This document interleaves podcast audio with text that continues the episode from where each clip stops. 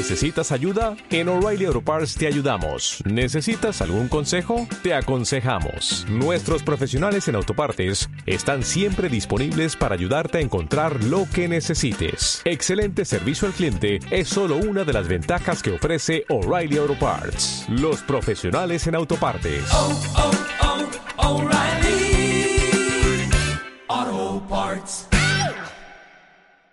Estás escuchando los podcasts de Radio San Vicente.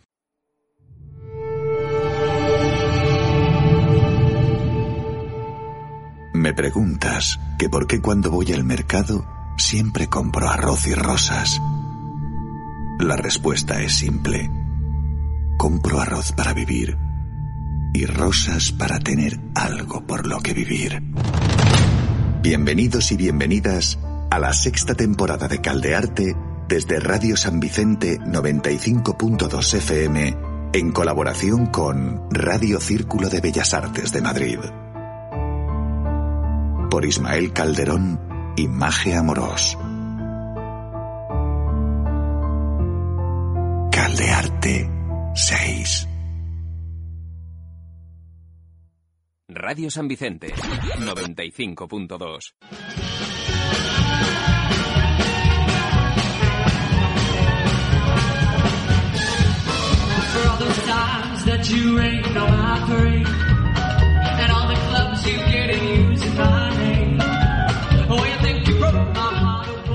Hola, hola, muy buenas tardes.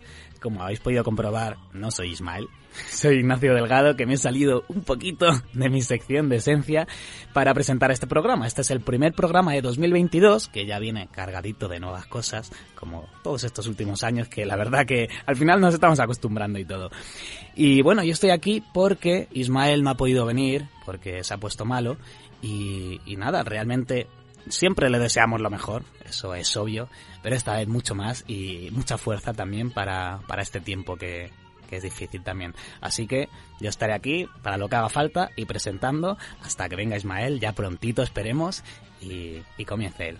Entonces, hoy tenemos con nosotros para este gran primer programa del año al gran actor Roberto Álamo, con el que charlaremos de un montón de cosas, como puede ser el doblaje, como pueden ser los Beatles también, o cosillas relacionadas con la salud mental, como eh, la gestión de emociones ¿no? y, y de sentimientos.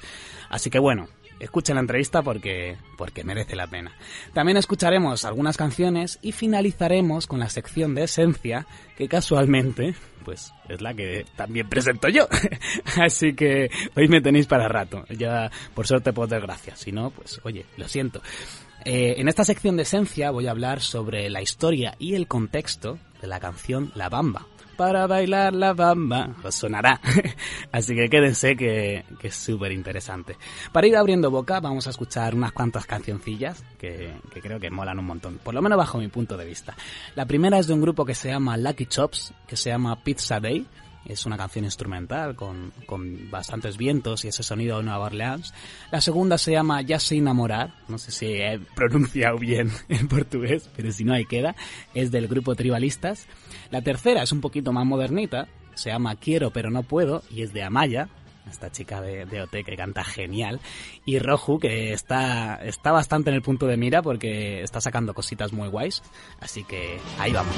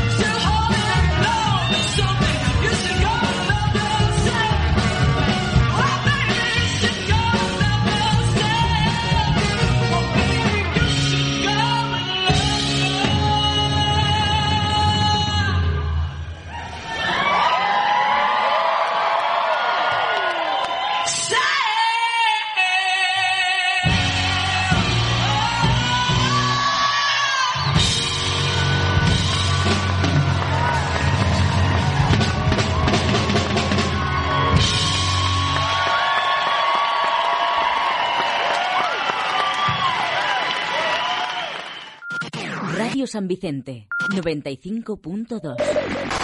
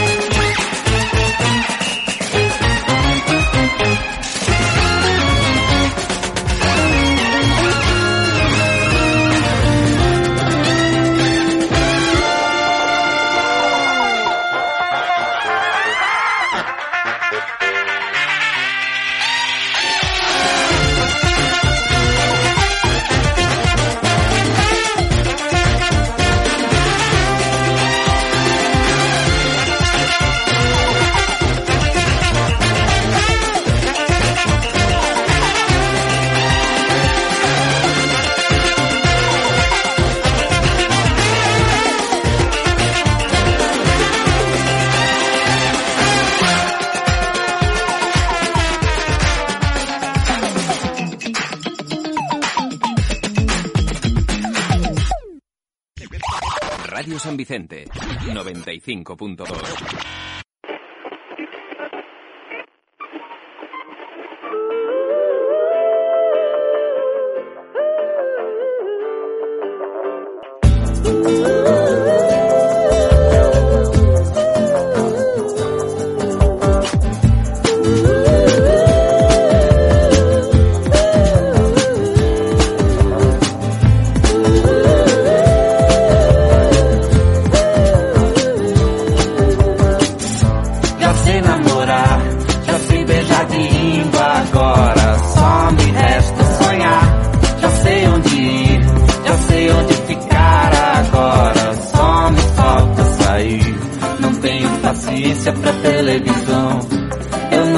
audiência para a solidão. Eu sou de ninguém, eu sou de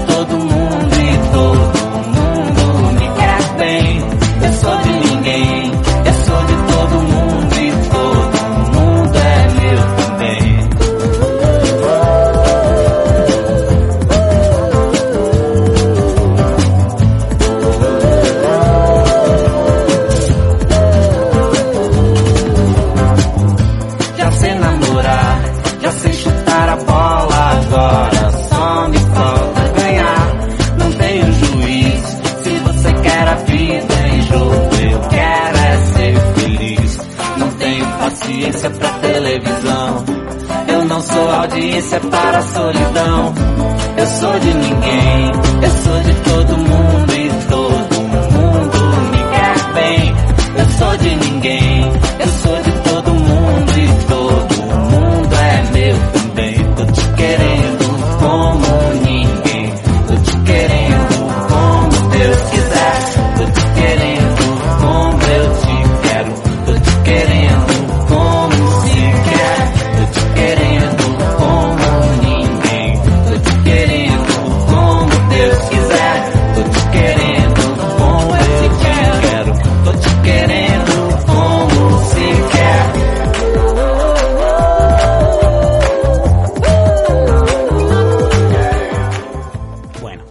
anunciado antes, el gran invitado de este No Podía Ser Para Menos, primer gran programa del año 2022, es Roberto Álamo, que le conoceréis por un montón de películas que ha hecho, un montón de series como Antidisturbios, como Águila Roja, bueno, la habéis visto en todos lados. Tiene un premio Max, tiene dos premios Goya, que no es lo que más le representa porque al final se representa a sí mismo todo su trabajo y toda su obra con, con esa manera de actuar que tiene. Así que no me queda más remedio que presentarlo y darle las gracias por estar en este programa en donde le valoramos un montón.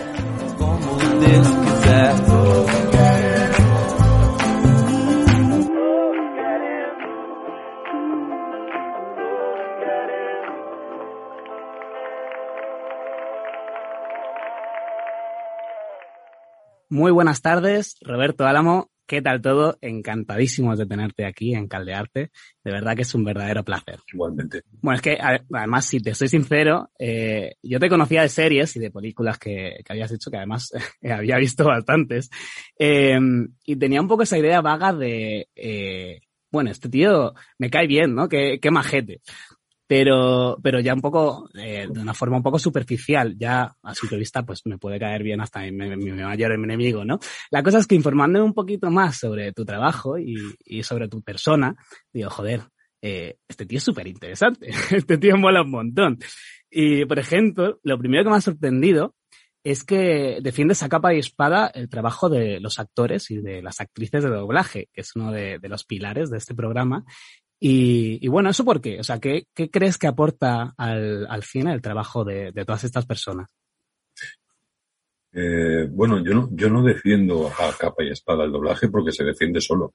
Ajá. No, yo no, no tengo que defender nada. Yo lo que digo es que lo que, lo que particularmente no me agrada es la, el que, el que actores o actrices, compañeros actores o actrices, eh, sean denostados por dedicarse al doblaje.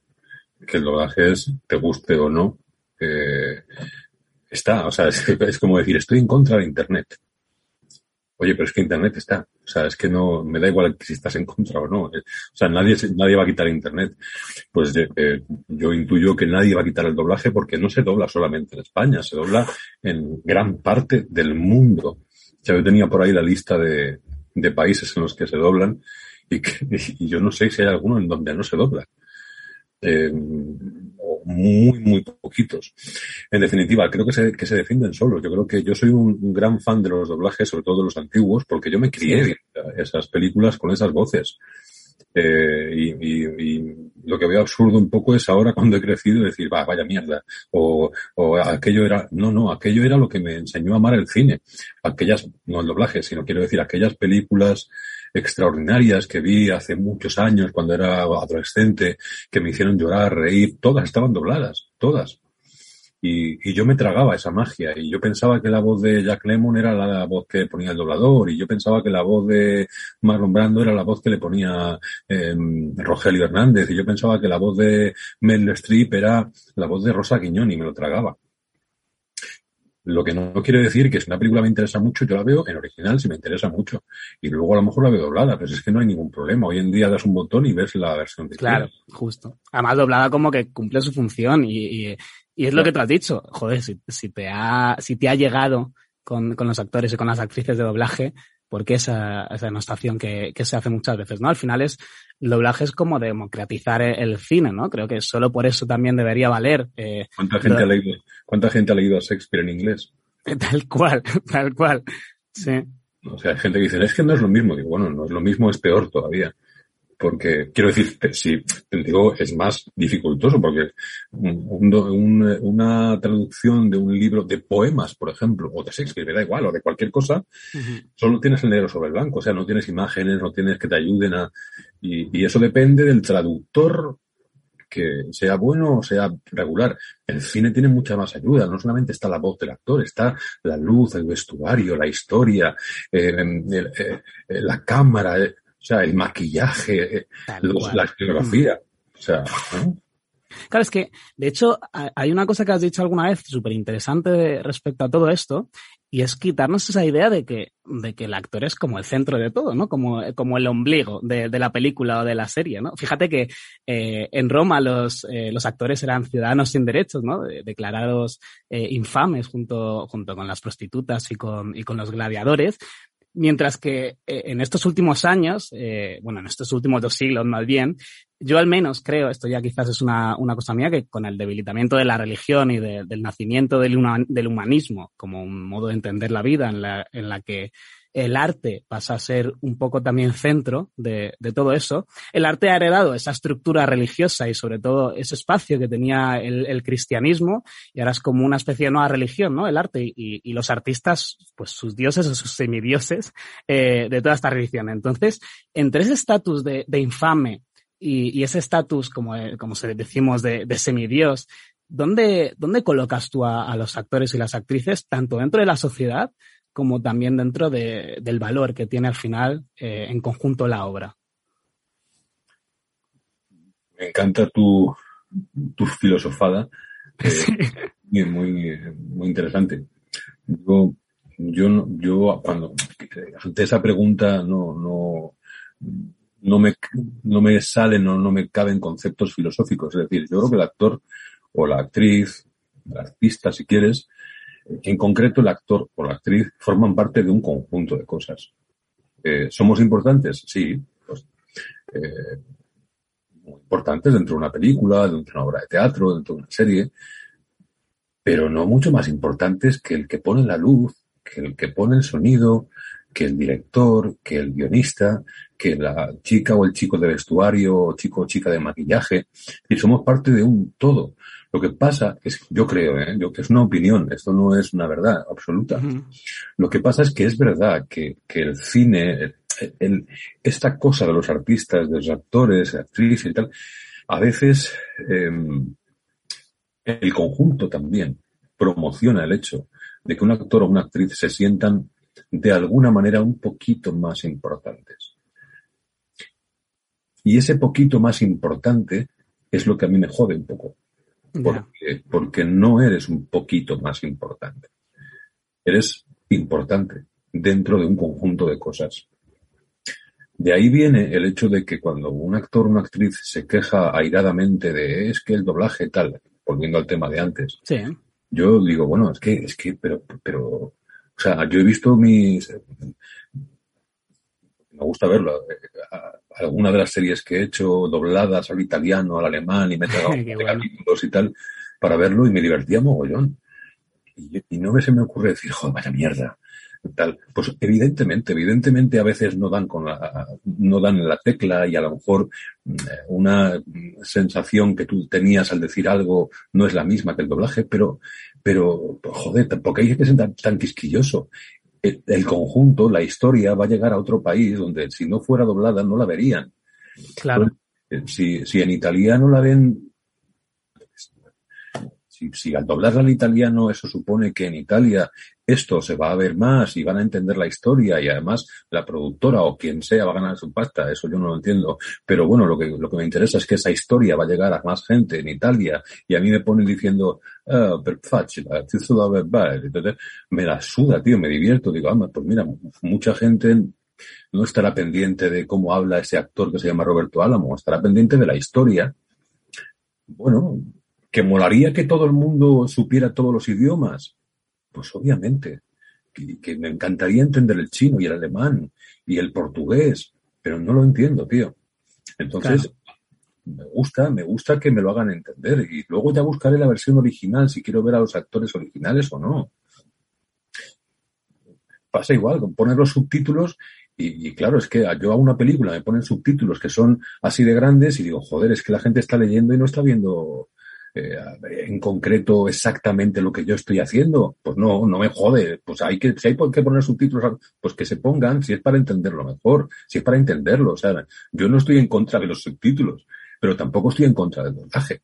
Claro. He derivado de nuevo hacia eso en en cuanto a los artistas. Pero bueno, en definitiva, me parece bien tu, tu filosofía, pero yo lo diría más sencillo. Somos parte de un todo, ni más ni menos. Nada más, claro, sí, sí. Y al final lo que importa también es que lo que dices, que le llegue la obra a, a- Oh. a la gente, que al final se conmueva, ¿no? O sea, Cuanta más gente, mejor, tío. Yo, la, yo he llorado como un cosaco viendo películas con 14 años, pero he llorado, llorado viendo películas y reído, y estaban dobladas todas. Tío, claro. eso me ha hecho ser mejor persona. Digo el cine, no el doblaje. El cine, el cine me ha hecho ser mejor persona o intentar ser mejor persona, alejarme de mi animal más bruto, más, más tosco para convertirme en un animal más refinado, más intentar ser más culto y tal. Y eso lo ayuda, entre otras cosas, la literatura, la poesía, el cine. Y el cine que yo vi, ¿qué, qué, qué, qué- qué que te diga? Fue todo doblado. No puedo ir en contra de, vaya mierda, aquello que vi. Joder, estamos locos, ¿o qué pasa? Claro, al final se ha enriquecido, se enriquecido tu pensamiento también a raíz de eso. Que, o sea, Claro. yo tengo claro que si mi abuela eh, le das a elegir entre ver Parásitos en, en coreano y ver cualquier otra cosa, Peppa Pig, ¿no? En castellano, al final lo que hace es eh, ver Peppa Pig en vez de eh, Claro, pero- Parásitos cuando en realidad se pierde esa profundidad también y se perdería esa profundidad y ese enriquecimiento. No te vayas a tu abuela. Y, y es que la peña piensa que aquí somos todos cultos y aquí somos todos súper eh, culturetas y queremos ver la voz, la intención del actor coreano. ¿Pero qué, pero qué me estás contando, tío? Hmm. ¿Pero qué me estás contando? Eso lo quiero ver yo, que soy actor y me interesa. Eso lo quiere ver un, un grupo de gente maravillosa que le, que le gusta ver los matices de la interpretación y tal.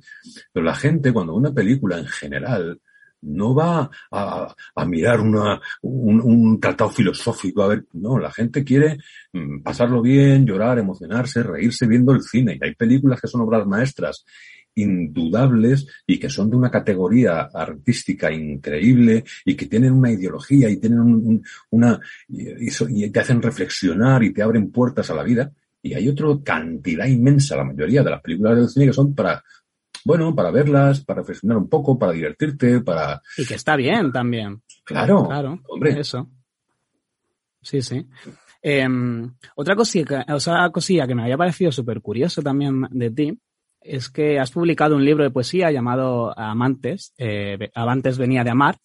Em, entonces, ¿qué te ofrece también dentro de, todo el mundo del arte? ¿Qué te ofrece la poesía que a lo mejor no puedas expresar dentro del cine o, que expreses de una forma distinta? O, ¿qué, es lo que te ha permitido expresar eh, este libro?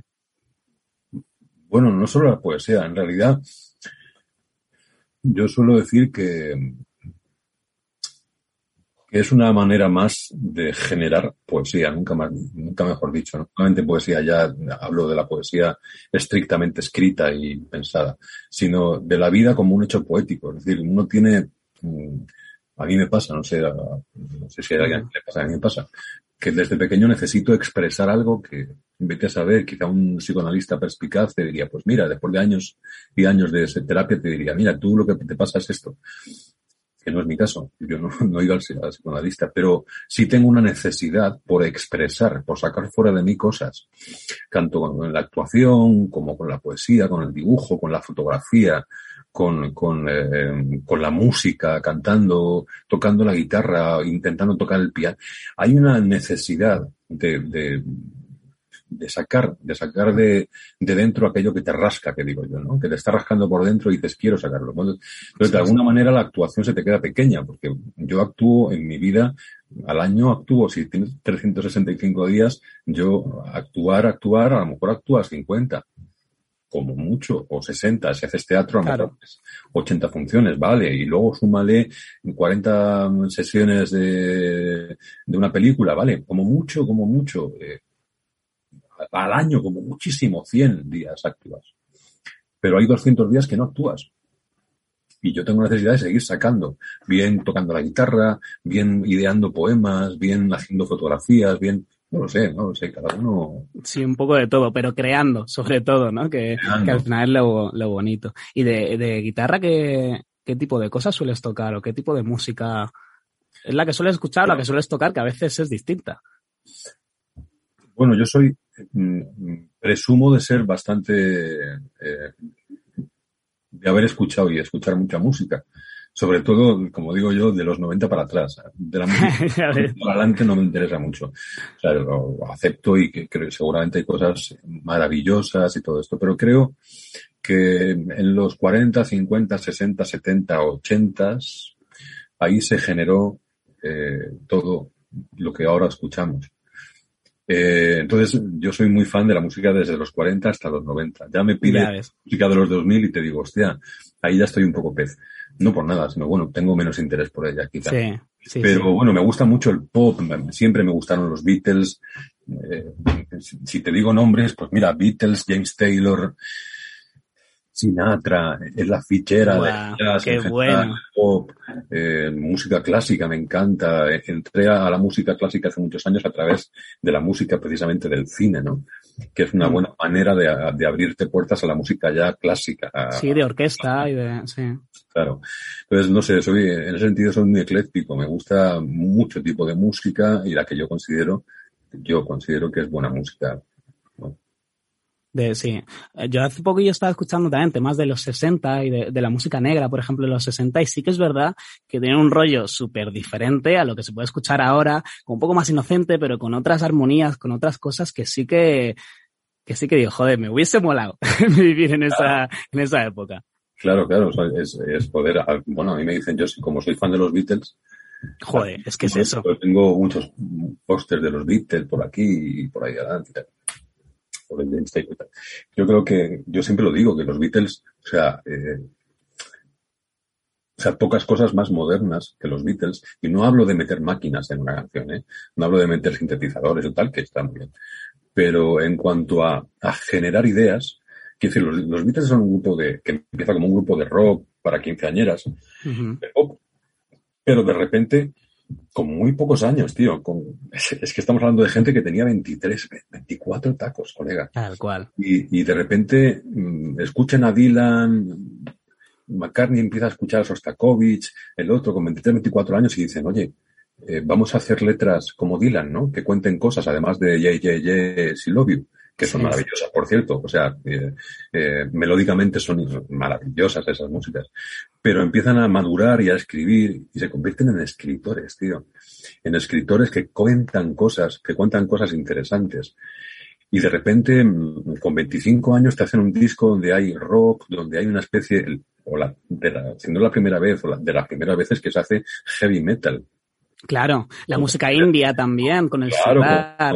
con- ese disco de. Sgt. Peppers, es Claro, que no claro. tiene nada que ver a lo que hacía al principio, ¿no? Nadie, nadie. O sea. De repente te meten un foxtrot ahí, una especie de foxtrot, una balada, una canción heavy metal, que todo eso no existía. Me refiero que no existía en conjunto. Tú eras un grupo de rock y hacías rock. Tú eres los Rolling, pues haces la música que hacen los Rolling. Es verdad, ¿eh? Sí. Y ellos de repente dicen, insisto, con 23, 24 años, ¿eh? es que no te estoy diciendo gente ya Mm. que tiene 50 y prueba, no, no. Y se ponen en contra de los productores y de todos y dicen, no, no, yo quiero sacar este tema, es un foxtrot. Bueno, ¿y qué?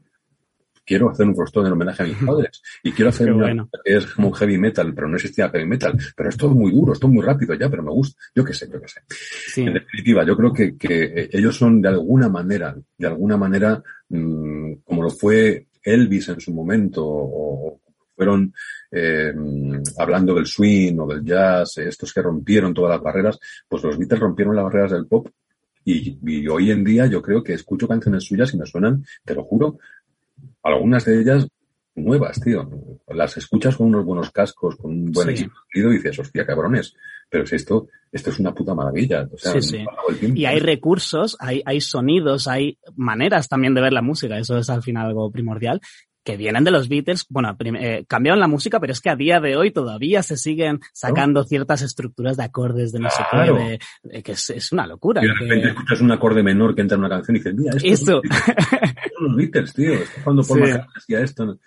claro. No sé, bueno, en fin, eh, yo creo que, mm, no sé, me gusta mucho la música y entre ellos los Beatles y, y- y creo, y además creo que la música también, eh, o tocar un instrumento nos aleja, bueno, no estoy- parece que lo estoy diciendo yo, pues me estoy inventando yo, ¿no? No, Esto ya por todo el mundo. Te aleja de la brutalidad, te aleja de lo tosco, te refina, te, te, te hace, te hace abrir los canales de la sensibilidad, del entendimiento, yo creo. Sí, sí, tal cual, tal cual. Em, dentro de esto también está relacionado con, con esa sensibilidad y, y- y con esa, con esa parte. Eh, quiero abrir un poco ya este melón porque, porque me parece una pasada. Interpretaste a José Antonio Úbeda en la serie Antidisturbios, que para mí es, eh, primero la serie me encantó y aparte es que ese personaje que interpretas, que tiene ataques de ansiedad que, que oculta, ¿no? ¿no? Pues, pues por miedo, por vergüenza, y que está dudando constantemente, ¿no? De si lo que hacen está bien, si está mal, si no sé qué. Esa agonía interna del, del personaje que interpretas me parece que enriquece muchísimo, muchísimo todo y que, y que hace súper interesante tanto la serie como, como a la, a la propia persona, ¿no? ¿Qué te marcó de, de interpretar ese, ese personaje, de interpretar a Úbeda? ¿Y qué es lo que te parece interesante de, de él? bueno, no, no, no me marcó nada en especial, quiero decir, igual cuando leí el guion, cuando, cuando Rodrigo me dijo, eh, Sorogoyen, el director, me dijo, Robert, vamos, voy a hacer una, una serie para Movistar y quiero que hagas un personaje, eh, y, y es un personaje mm, que es, que no es fácil,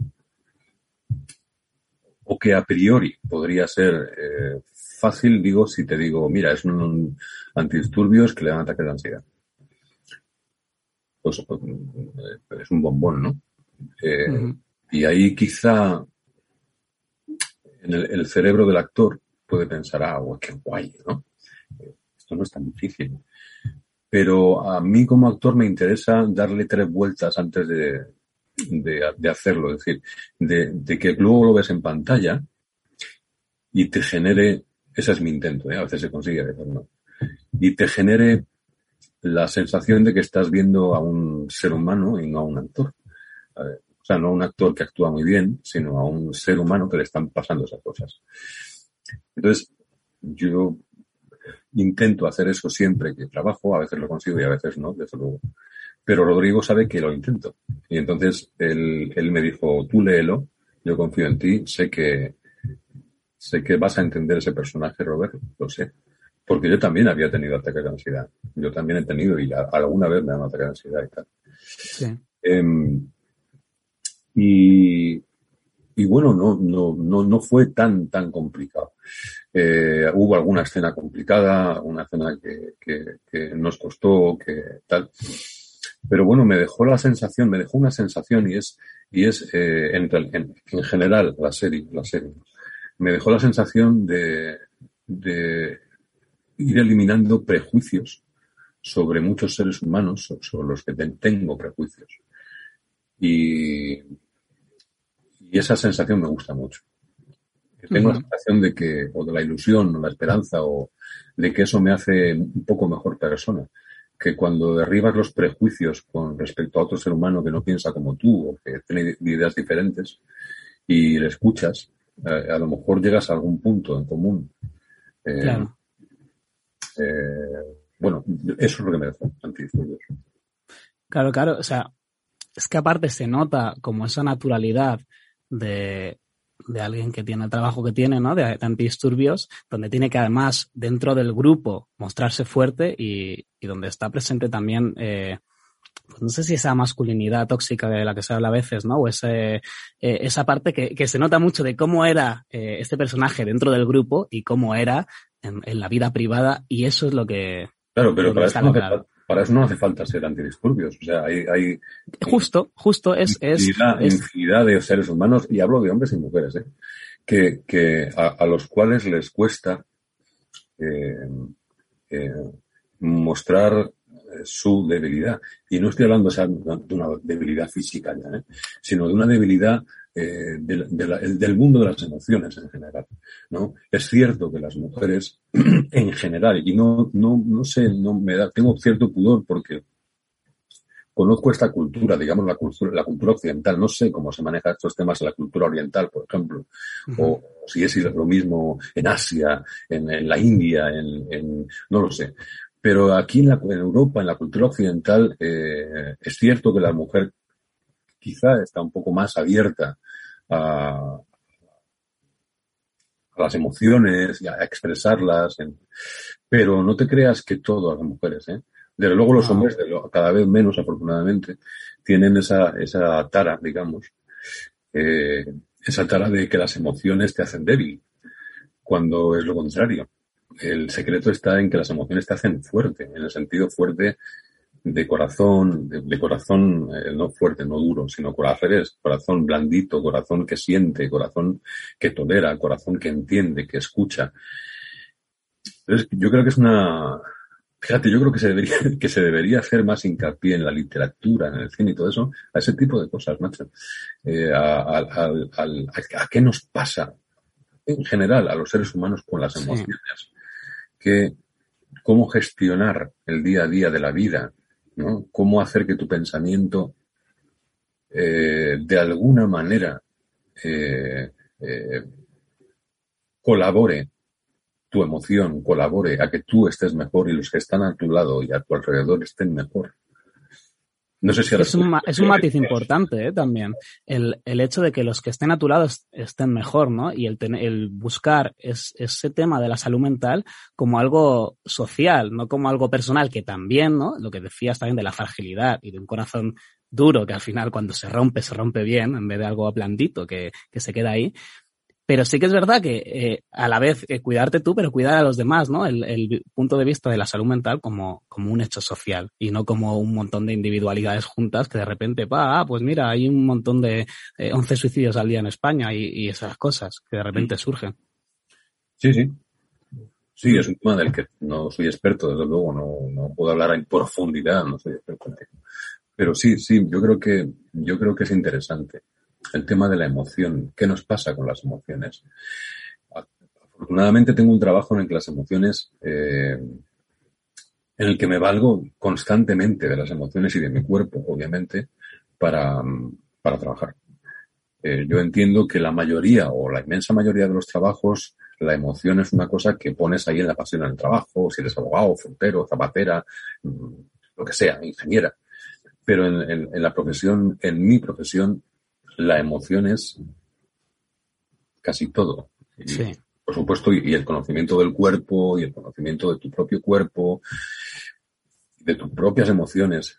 Entonces, eso, quieras que no, eh, eh, a través de los años se va ejercitando y, y, y, bueno, de alguna manera también sirve para la vida. Cosa que agradezco, la verdad. Pues sí, tal cual, tal cual. Eh, hay una pregunta que hace Ismael a, a, en general hacia los cantantes, pero ahora vamos a, a recuperarla un poco eh, para, para hacerla para ti, voy a moldarla.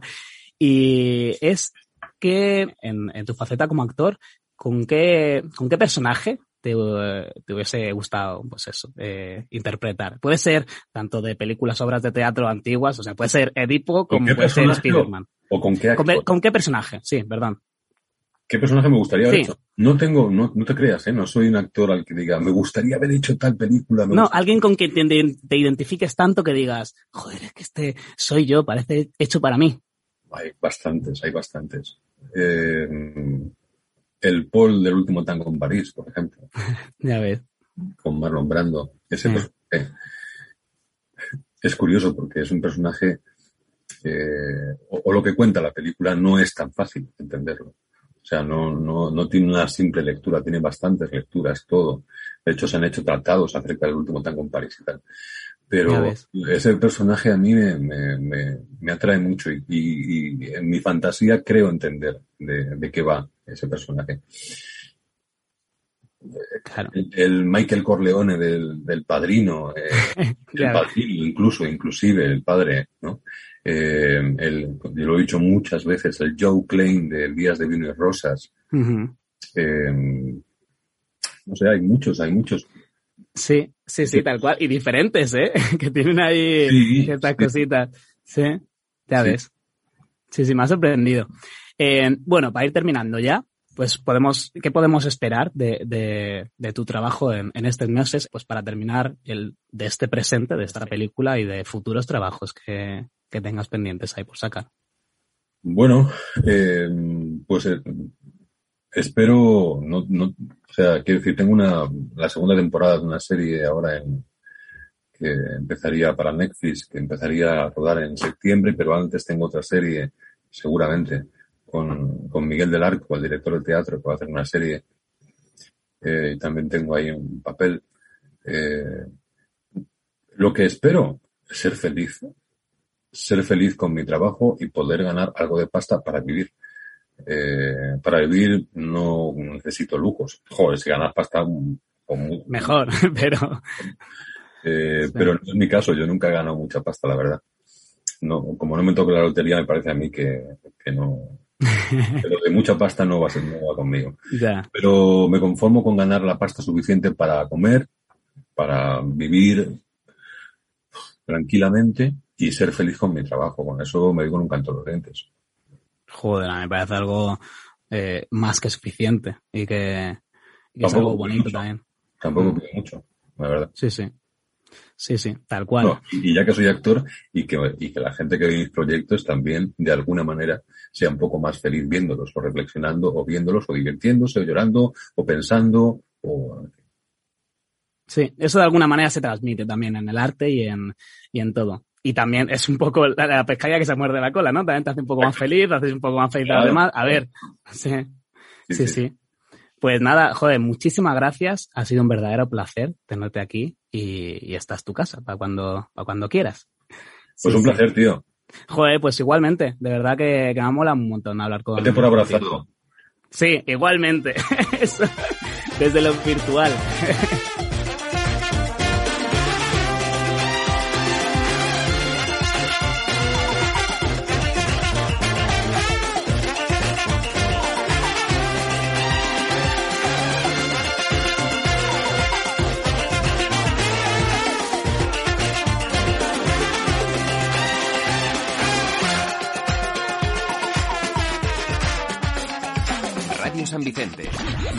95.2.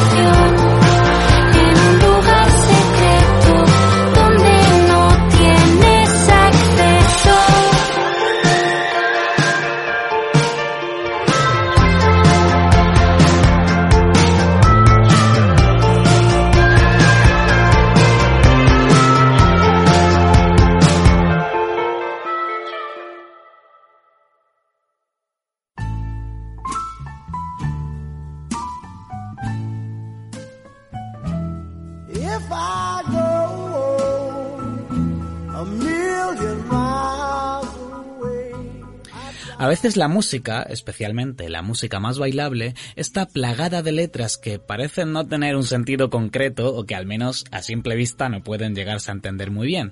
Normalmente suele ser que al compositor se le han acabado las ideas profundas y simplemente busca algo pegadizo, ¿no? Algo con buena sonoridad. Pero otras veces la letra es simplemente de carácter popular y es el propio pueblo quien poco a poco ha ido escribiendo todo eso, ¿no? Generación tras generación, cambiando y creando la letra de una melodía, ¿no? Y otras veces, que esto es un poquito a lo que vamos hoy, la letra tiene un significado bastante profundo que se ha olvidado y que lo que queda, pues al final es una melodía pegadiza y una letra que no parece tener mucho sentido. Es el caso de La Bamba, una canción que cuenta con más de 300 años de antigüedad que sigue bien vigente a día de hoy. Así que esto es lo que vamos a tratar hoy. Hoy veremos cuál es su historia y cómo surgió toda esta canción, que de verdad que es tremendamente interesante.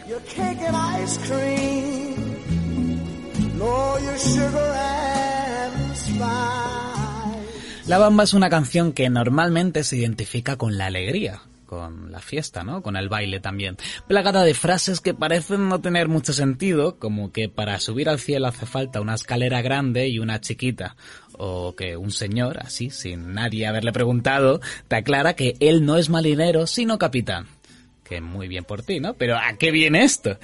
Pues bien, esta canción tan alegre en realidad tiene una historia bastante oscura, que hace que tengan sentido todas esas frases extrañas que parecen sacadas de que alguien simplemente quería que la frase rimaran, pero no.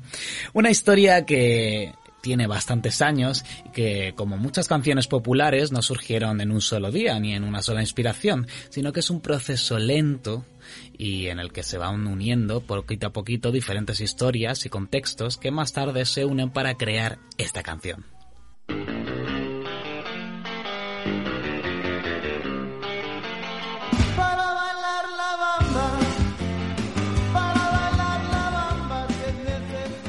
Veréis, en los años 1600, ya con España metiendo el hocico en medio mundo, la ciudad de Veracruz, en México, era una zona muy tranquila con un puerto muy importante, que además servía para comerciar con, con España, ¿no? En aquel momento. Pero el 16 de mayo de 1683 dejó de haber esa tranquilidad y se podría decir que no fue un día especialmente bueno para los habitantes de Veracruz, ya que en el horizonte se veía una flota de embarcaciones. Lo primero que se veía eran dos embarcaciones, dos barcos españoles, que habían sido secuestrados y que estaban siendo utilizados para despistar al pueblo. Porque detrás de esos dos barcos españoles había 11 embarcaciones con 1.300 piratas dispuestos a saquear la ciudad. Y así lo hicieron. Al día siguiente, mientras todos dormían, los piratas desembarcaron y comenzaron a disparar a gritos de viva el rey de Francia. Mientras saqueaban todas las casas una por una, capturaron a todo el mundo y los encerraron en la iglesia de la zona, donde al final llegó a haber más de 6.000 personas. Allí, pues, estuvieron bastantes días hacinados, sin agua, sin comida ni nada, ¿no? Os imaginaréis también todo lo que, todo lo que tuvieron que pasar. Por lo que la gente comenzó a asfixiarse, a morir de sed y a morir también de, de hambre. Para colmo, y también como era de esperar, obviamente, a quien intentara salir, pues, le disparaban. Así que en medio de toda esa desesperación la gente comenzó a subir hacia lo más alto de la construcción. Y aquí es donde vais a ver que van teniendo cierto sentido algunas cosillas de la letra, ya que primero tenían que llegar hasta la azotea, para lo que necesitaban una escalera grande, y luego hasta el campanario, donde necesitaban otra chiquita. Y así llegaban ahí arriba y arriba, a lo más alto, para desde allí subir al cielo, lanzándose al vacío.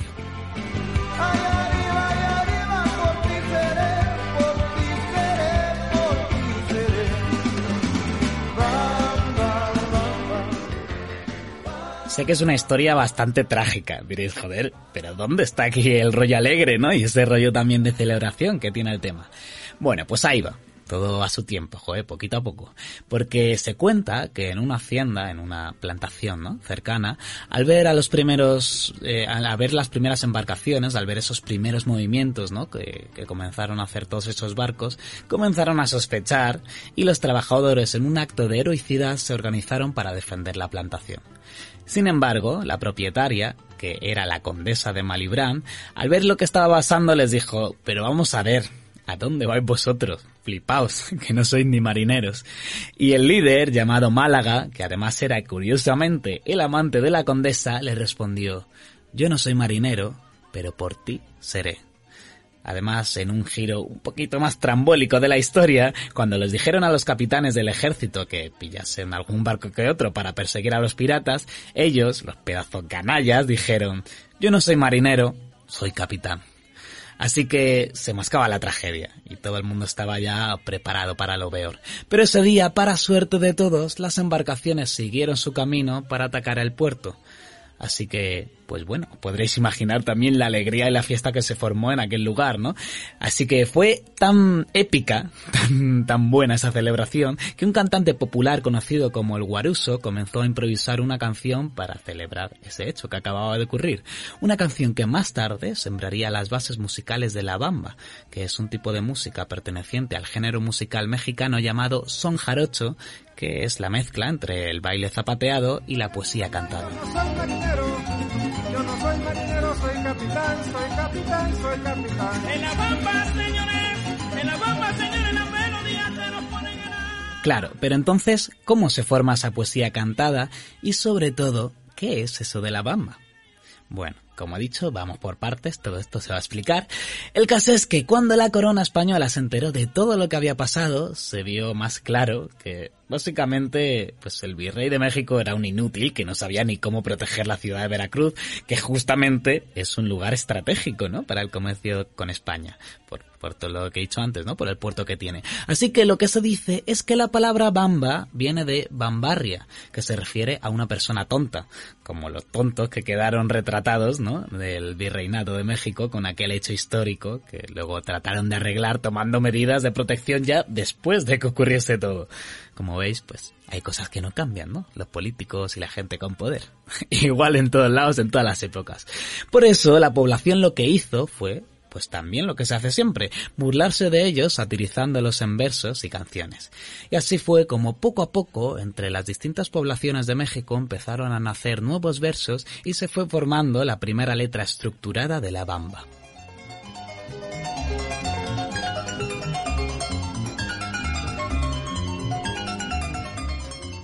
Pero el reconocimiento mundial de esta canción viene después concretamente tres siglos después, un poquito, ¿no? Hasta entonces era simplemente pues una canción popular que se transmitía de generación en generación. Todo hasta que el cantante Richie Valenzuela, que es más conocido como Richie Valens, decidió convertir esa canción tradicional mexicana en una de las primeras expresiones del rock and roll en español. La canción, como no, fue todo un éxito tanto en Latinoamérica como en Estados Unidos. Y el caso es que cuando Richie estaba disfrutando de su fama y sobre todo de su gira, murió en un accidente de avioneta con solamente 17 años. Así que pues ya está, ahí se quedó, como un éxito, con, muchas versiones y con, todo eso, pero nada más.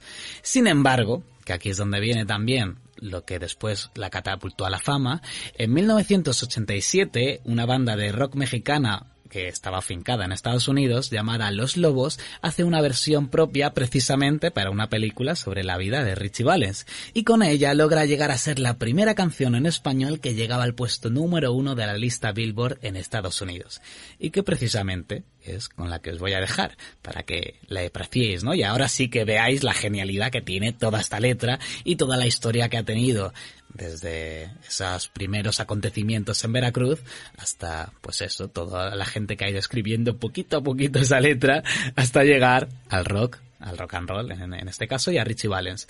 Así que ahí va. Eh, muchas gracias por seguir ahí y nos vemos la semana que viene.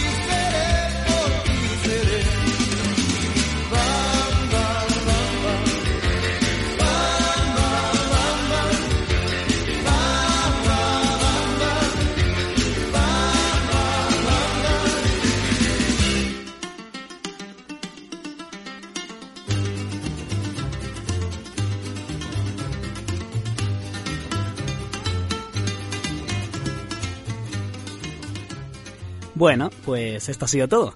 Espero que no os haya saturado mucho mi voz, tanto de entrevista como de la sección, de todo esto. Y yo simplemente quería mandar un abrazo enorme para Ismael, que nos estará escuchando seguro, incluso aunque esté malo, para que se recupere pronto. Le mandamos mucha fuerza, que te queremos un montón. Y nada, pues ya está. Hasta la semana que viene. Que vaya bien. Adiós. Y justo cuando la oruga pensó que era su final, se transformó en mariposa.